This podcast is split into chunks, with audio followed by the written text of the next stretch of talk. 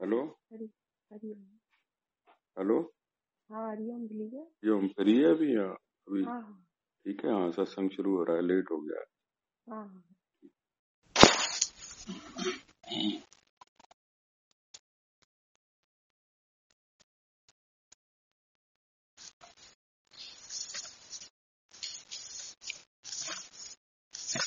कौन सा शुरू हो गया?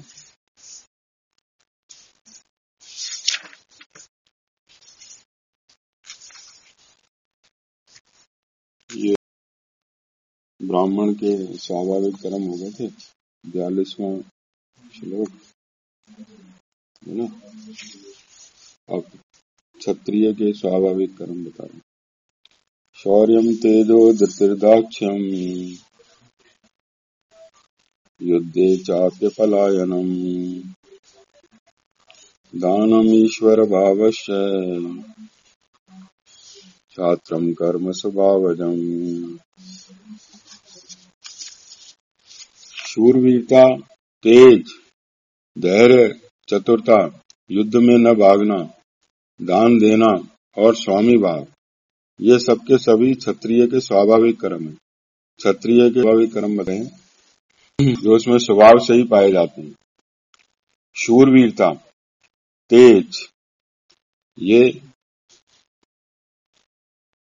क्षत्रिय जो होते हैं बड़े शूरवीर होते हैं, जैसे राजपूत राजाओं के नाम आते हैं, मराठों के नाम आते हैं, छत्रपति शिवाजी थे, है ना?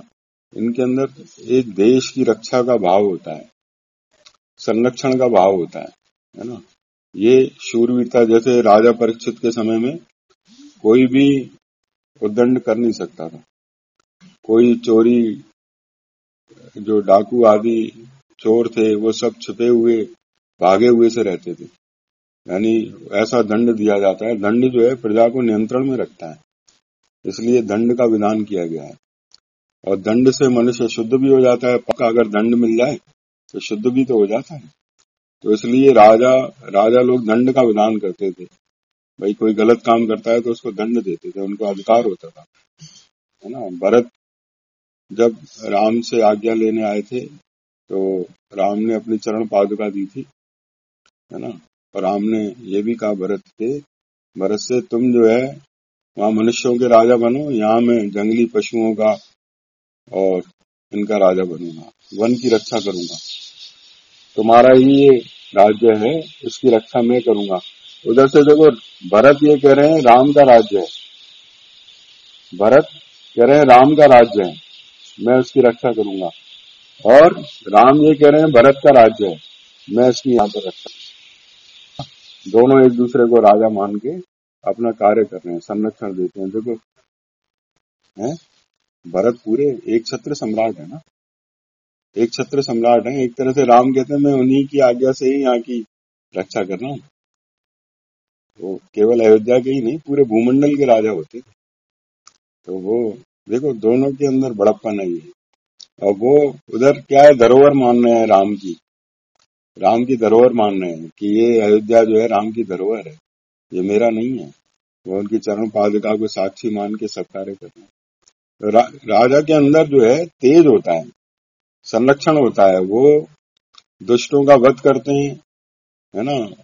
उनको जेल में डाल देते हैं उनको दंड देते हैं और जो व्यवस्था में लगे हुए लोग उनकी रक्षा करते हैं। ये राजा के अंदर सहज होता है है ना? शूरवीरता होती है तेज होता है। धीरज होता है। धैर्य बिना धैर्य के सब कार्य हो नहीं सकते हैं। बड़ा धैर्य की आवश्यकता होती है। चतुराई होती है। देखो, राजा छत्रपति शिवाजी तो वो मुसलमान एक शासक था तो उसने बुलाया था, कपट रख के बुलाया था। ये उसने कहा था कि हम, मैं आपसे संधि कर लूँगा। छत्रपति शिवाजी ऐसे थे, किसी के बस में आने वाले नहीं थे। उस समय मुसलमानों ने इतने अत्याचार किए थे, इतने ज़्यादा अत्याचार किए थे कि कोई स्त्री सुरक्षित नहीं थी। ज़बरदस्ती धर्म परिवर्तन कराया जा रहा था। ऐसे समय में समर्थ गुरु रामदास, उनके गुरु थे छत्रपति शिवाजी के। छत्रपति शिवाजी ने इतना चतुराई से और अपना कूटनीति से मुसलमानों को परास्त किया था। थोड़ी सी सेना, वो भी साधारण लोगों को इकट्ठा करके, अपने ही कुछ मित्रों को साधारण लोगों को इकट्ठा करके एक सेना तैयार की थी, उनका सामना किया था। तो एक मुसलमान ने, राजा ने उनको, मैं नाम भूल गया हूँ उसका, उसको कपट रख के बुलाया था कि मैं आपसे संधि करना चाहता हूँ। तो वहाँ पर जो उसके मंत्री थे, बड़े बुद्धिमान थे अपने गुरु की आज्ञा लेके जाते थे। तो गुरु ने भी इनसे कहा कि उनसे थोड़ा सावधान रहना। ये ऊपर से मीठा बोलते हैं, अंदर कपट रखते हैं। तुम एक राजा हो, तुम्हारी सुरक्षा बहुत आवश्यक है, तुम्हारा सुरक्षित रहना बहुत आवश्यक है। तो छत्रपति शिवाजी नाखून में वो लगा के गए थे। जो पहने पहने वो होते हैं ना क्या नाखून में बाँध देते हैं। है ना? और यूँ शॉल ओढ़ के गए थे। और अपने कुछ साथी भी उसके चले थे पीछे पीछे। तो ताकि कोई अगर ऐसी वैसी बात हो तो संभाल ले। तो जो चंगेज खां था शायद उसने जब छत्रपति शिवाजी आए तो उनको गले लगाए तो हाथ में छुरा था उनके। वो पीछे जैसे उसमें फ़िल्म आई थी ना वो जो पीछे छुराई गए थे। तो इस, इस तरह से वो उसने छुराई उसके पीठ में भोंकना चाहा। छत्रपति शिवाजी, एकदम बाँध गए। उन्होंने वो जो नाखूनों में वो थी, जो पहने हथियार थे छत्रपति शिवाजी के, वो उनको, पहले ही उनको मार दिया। तो छत्रपति शिवाजी के साथी थे, उन्होंने उनको परास्त कर दिया। तो चतुराई, देखो ये है ना, चतुरता लक्षण आया है। शौर, शौरवीरता, तेज, धैर्य, चतुरता। चतुराई होती है कि अपनी किस तरह से बुद्धिमता द्वारा प्रजा की रक्षा कर सके इन सब के पीछे उनका प्रयोजन यही होता है, प्रजा की रक्षा। है ना? प्रजा का विनाश नहीं, प्रजा की रक्षा। है ना? वो चतुराई का सदुपयोग करते हैं, अपनी बुद्धिमता का सदुपयोग करते हैं। शकुनी की चतुराई अलग थी। शकुनी की चतुराई विनाश की थी।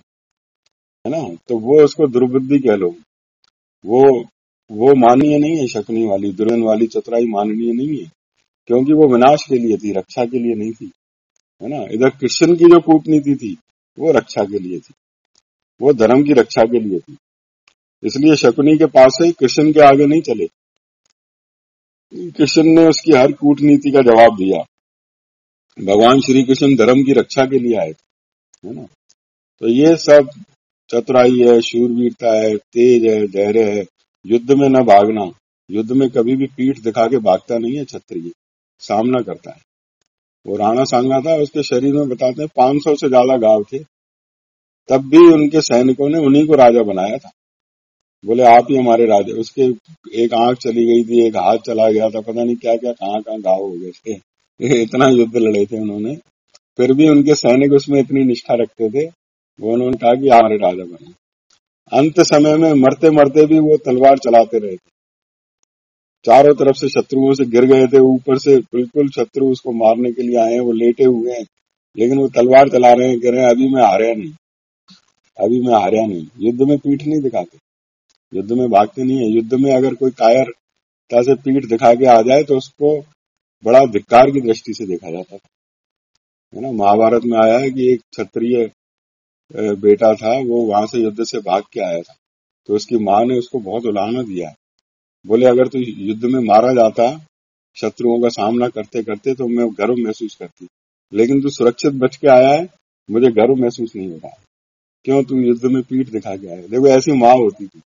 बेटे को सुरक्षित देखकर भी उसको धिक्कारती है यदि युद्ध में पीठ दिखाई तुमने कायरता की। युद्ध में पीठ नहीं दिखाता है क्षत्रिय। सामना करता है युद्ध में। है ना? युद्ध में पीठ न दिखाना, दान देना और स्वामी भाव। है ना? दान देने का स्वभाव होता है। तो जैसे दान देने में कंजूसी नहीं करते हैं। राजा जनक जो है, जब ब्राह्मणों की सभा होती थी, संतों की सभा होती थी तो ऐसे दान करते थे। हज़ार गौए दान कर दी, सौ गौए दान कर दी। गौए भी कैसे? सींग में सोना मड़ा हुआ। धन तो था, अपार धन था राजाओं के पास धन होता है। तो दान देने में कंजूसी नहीं। खुले दिल से दान करते हैं। स्वामी भाव। यानी जो कैप्टन है उन स्वामी बना दिया, भाई आप हमारे स्वामी हैं। तो उस तरह से उनके अंदर फिर रक्षा का भाव होता है कि ये मुझे स्वामी के रूप में, स्वामी भाव माने सबको संरक्षण देना, है ना? सबको संरक्षण देने का स्वभाव होना। ये क्षत्रिय के स्वाभाविक कर्म होते हैं। ये सब के सब क्षत्रिय के स्वाभाविक कर्म है। उनकी चाल ढाल बोलना, वो क्षत्रियों जैसा होता है। उपनिषद में कहानी भी आती है कि वो शंकराचार्य जी ने लिखा है तो उसमें छत्रियों का एक बेटा जो है, वो साधारण लोगों में मिल गया था, है ना? तो वो शायद वन के वनवासियों के उसमें मिल गया था। तो एक बार जो मंत्रिमंडल था, उनकी निगाह पड़ी तो उस इतने बड़े ग्रुप में एक व्यक्ति ऐसा दिखाई दे रहा है, जिसकी राजाओं जैसी चाल लाल है। चाल लाल अलग ही दिख जाती है। उसका चलने का ढंग, उसका बोलने का ढंग लगता है ये तो छत्री है राजा है। वो केवल प्रसंग इसलिए बताते थे, जैसे ये जीव भूल गया है अपने स्वरूप को, कि मैं तो देह हूँ, है ना? तो वो शंकराचार्य जी वहाँ कहते हैं कि भाई तुम तो राजा हो आत्म स्वरूप हो। जैसे उसने क्षत्रियों को पहचान लिया, अनेक वनवासियों के बीच में, ऐसे ही ये जीव जो है अपने को भूल गया है, वो वैसा ही मानने लगा है है ना? जैसे एक शेर बकरी की तरह रहने लगा था, ऐसे कई प्रसंग आते तो छत्रियों की चाल डाल बोलने का ढंग है ना? उनकी अदाएँ वो अलग होती है। तो ये स्वाभाविक होता है नेचुरल होता है है ना? सहज ही होता है। ये क्षत्रिय के स्वाभाविक कर्म बताए। अब वैश्य के स्वाभाविक कर्म बता रहे कृषि गौरक्ष वाणिज्यम, वैश्य कर्म स्वभावजम, परिचर्यात्मकम कर्म, शूद्रस्यापि स्वभावजम। खेती, गोपालन और क्रिया विक्रय रूप सत्य व्यवहार, ये वैश्य के स्वाभाविक कर्म है, तथा सब वर्णों की सेवा करना शूद्र का भी स्वाभाविक कर्म है। अब वैश्य के स्वाभाविक कर्म, देखो हमारा वैश्य कोटि में आता है ना तो उसके स्वाभाविक कर्म क्या होती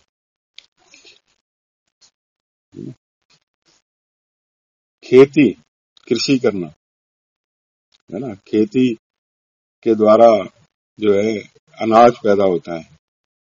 अनाज जो है ये सारी प्रजा की रक्षा ही होती है।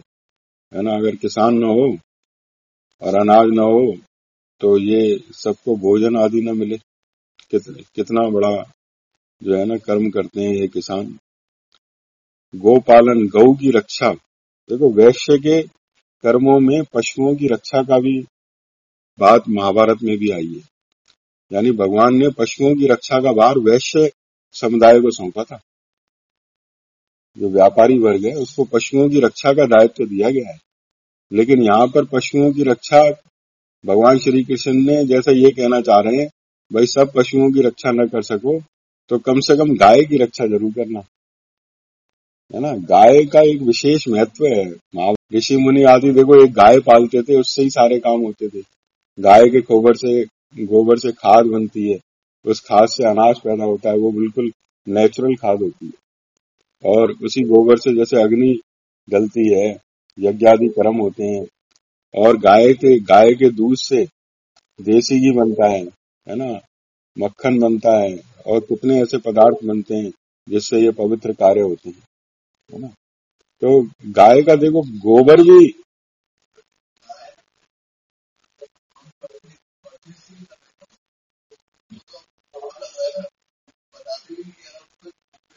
वो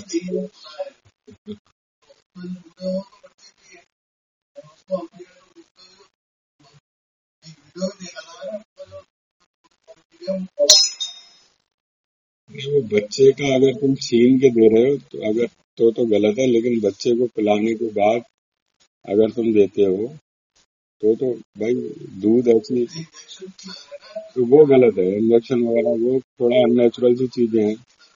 तो वो गलत हो रहा है वो नहीं करना चाहिए बाकी वैसे कोई गलत नहीं है। ना? हाँ, हाँ नहीं वो इंजेक्शन लगाना ज़बरदस्ती करना वो सब नहीं होना चाहिए वो चीज़ तो है। ठीक है?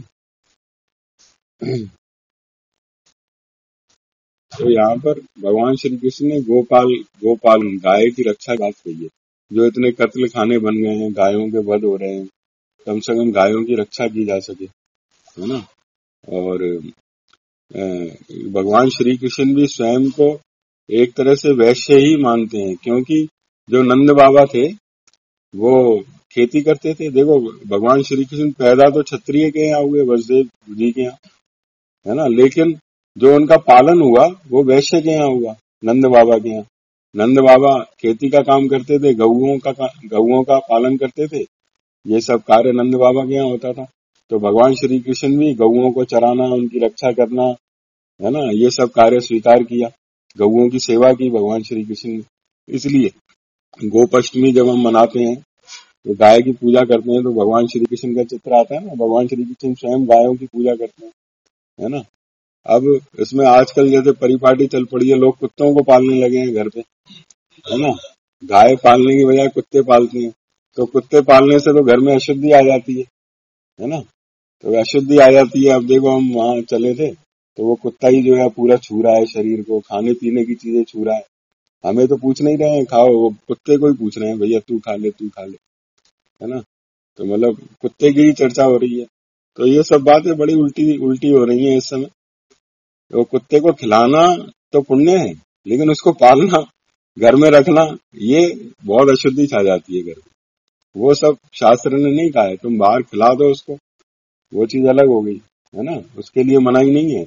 उसको छूना गले लगाना और घर में रखना ये एक तरह से पाप।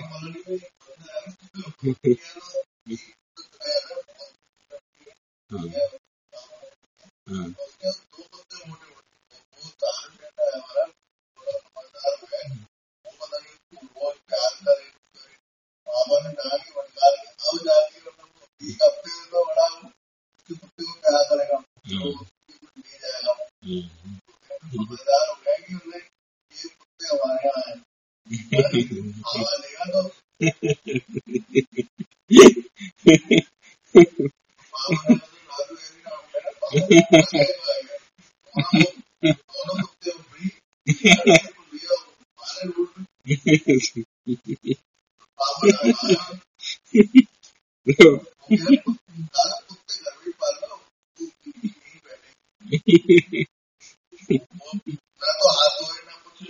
हम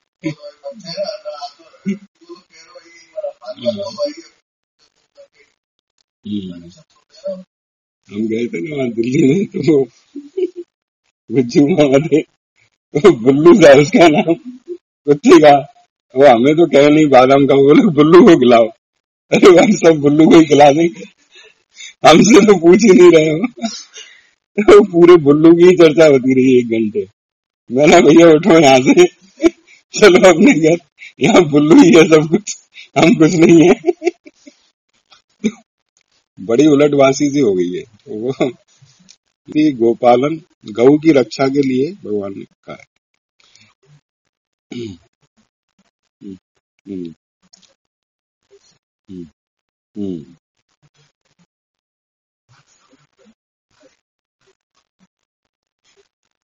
वो मुख्य मुख्य मुख्य स्वभाव होता है। इसका मतलब यह नहीं है कि और स्वभाव इसके अंदर नहीं होंगे। एक मुख्य स्वभाव होता है। हाँ हाँ। हम्म। हाँ। हाँ। हम्म। हम्म। हम्म। हम्म, होता है मुख्य स्वभाव होता है ये मुख्य स्वभाव की बात है। बाकी सब गौण रूप से रहते हैं उसमें। जैसे वैश्य के अंदर चतुराई होती है तो वो धन कमाने में उसका उपयोग करता है। शूरवीरती के अंदर शूरवीर जो क्षत्रिय होते हैं, उसके अंदर चतुराई होगी तो प्रजा की रक्षा में उसका उपयोग करेगा। और ब्राह्मण के अंदर होगी तो अपना स्वाध्याय किस तरह से अपनी चतुराई से बचा ले उसमें यूज़ करेगा। मतलब वो, उसका जो क्वालिटी है, वो अपने सहज कर्म के लिए हो जाएगी। युद्ध में न भागना, जैसे व्यापारी भी होता है, वो चाहे बरसात हो, आंधी हो, तूफ़ान हो, सर्दी, गर्मी, दुकान का शटर ज़रूर खोलेगा। अपना बैठेगा, ड्यूटी देगा पूरी, है ना? भागेगा नहीं। कि नहीं आज छुट्टी कर लो, कर्म से नहीं भागेगा। तो वो धन कमाने में उसका उपयोग हो रहा है, अर्थ, अर्थव्यवस्था को मज़बूत करने में हो रहा है। और जो किशोर का फ़ोन आ रहा है। चलो बाद में बात कर लूँ वो महेश के यहाँ से, बड़ी दीदी के यहाँ से। तो अब ये पूरा कर लेते हैं ना, फिर एक श्लोक पूरा कर लेते हैं, बाकी अगले हफ़्ते लेते हैं ये वैश्य के जो कर्म है ना, सहज कर्म, वो देखें। खेती है है ना? गोपालन है, यानी गायों की रक्षा, है ना? गायों की रक्षा का इस समय स्वामी राम सुखदास जी ने तो बड़ा विस्तार से वर्णन किया है। बहुत सुंदर वर्णन किया है साधक संजीवनी में, कि गायों की रक्षा क्यों आवश्यक है? गायों की रक्षा न हो तो ये खत्म हो जाए सब कुछ। है ना? तो इसलिए भी गोपालन यह शब्द आया है। भगवान श्री कृष्ण ने स्वयं ये कार्य किया है है ना? वैसे तो मनुस्मृति में आया है, वैश्य वर्ग के ऊपर पशुओं की रक्षा की भी ज़िम्मेदारी है है ना? ये उसके पशु, ये कार्य जो है वैश्यों को ही सौंपा गया है, पशुओं की रक्षा का। हाँ। हाँ। हाँ। हाँ जैसे पक्षियों को दाना पानी दे दिया, बाहर कुत्ते भूखे हैं, उनको खिला दिया, चीटियों को दे दिया तो ये सब हमारे लिए, हमारा स्वाभाविक कर्म है ये। हमारा ही कर्म है ये। हमारे ऊपर सौंपा गया है ये दायित्व, है ना? और क्रिया विक्रय रूप सत्य व्यवहार, यानी व्यापार अपना करना, उसमें खरीदना, बेचना, लाभ के लिए ये जो है सत्य सत्य व्यवहार के द्वारा ये कार्य करना। ये वैश्य के स्वाभाविक कर्म है है ना? कृषि गौरक्ष वाणिज्य वाणिज्य शब्द है। वाणिज्य को कॉमर्स कहते हो ना आप लोग? वाणिज्य में ये सब कुछ आ गया। अर्थव्यवस्था के लिए जो भी किया जाए, आर्थिक लाभ के लिए जो भी किया जाए, कृषि, गौरक्ष, वाणिज्य, ये संक्षेप में, भगवान ने अति संक्षेप में ये बातें कही हैं, जैसे हेडिंग्स दे दी हैं मोटी मोटी जिससे समझ में आ जाए। और शूद्र के लिए क्या गया है? परिचर्यात्मकम कर्म है। शूद्र से आप ही स्वभाव देखो, शूद्र के अंदर क्या होता है? विवेक दबा रहता है। ना वो स्वाभाविक, ना वो स्वाध्याय कर पाता है। ना वो क्रय विक्रय की कला उसके अंदर आती है। ना वो प्रजा की रक्षा कर सकता है। तो उसके लिए सेवा लिखी गई है कि भाई तीनों वर्णों की सेवा करो उसमें कोई बाधा ना आए, कोई रुकावट ना आए। उनकी सेवा, उनकी आज्ञा पालन, है ना? इसके इसके द्वारा तुम मुक्त हो जाओ, है ना? तो वो एक कर्म भगवान ने उनको दे दिया जिससे चारों वर्ण अपनी अपनी मुक्ति प्राप्त कर सकें। लेकिन वो कर्म किस प्रकार करें, जिससे मुक्ति की प्राप्ति हो, वो अगले श्लोक में है, वो हम अगले सप्ताह पढ़ेंगे। है ना, ये स्वाभाविक कर्म है।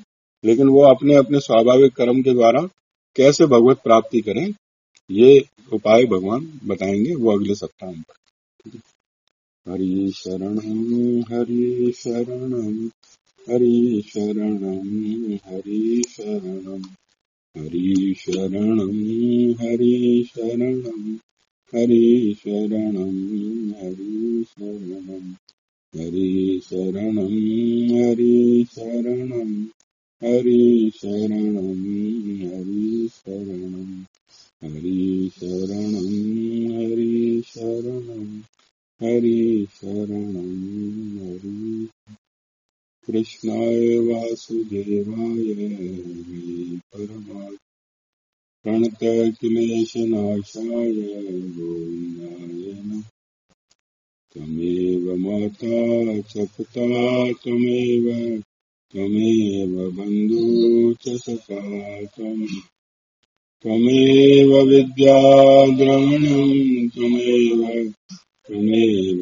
मम देव पूर्णमद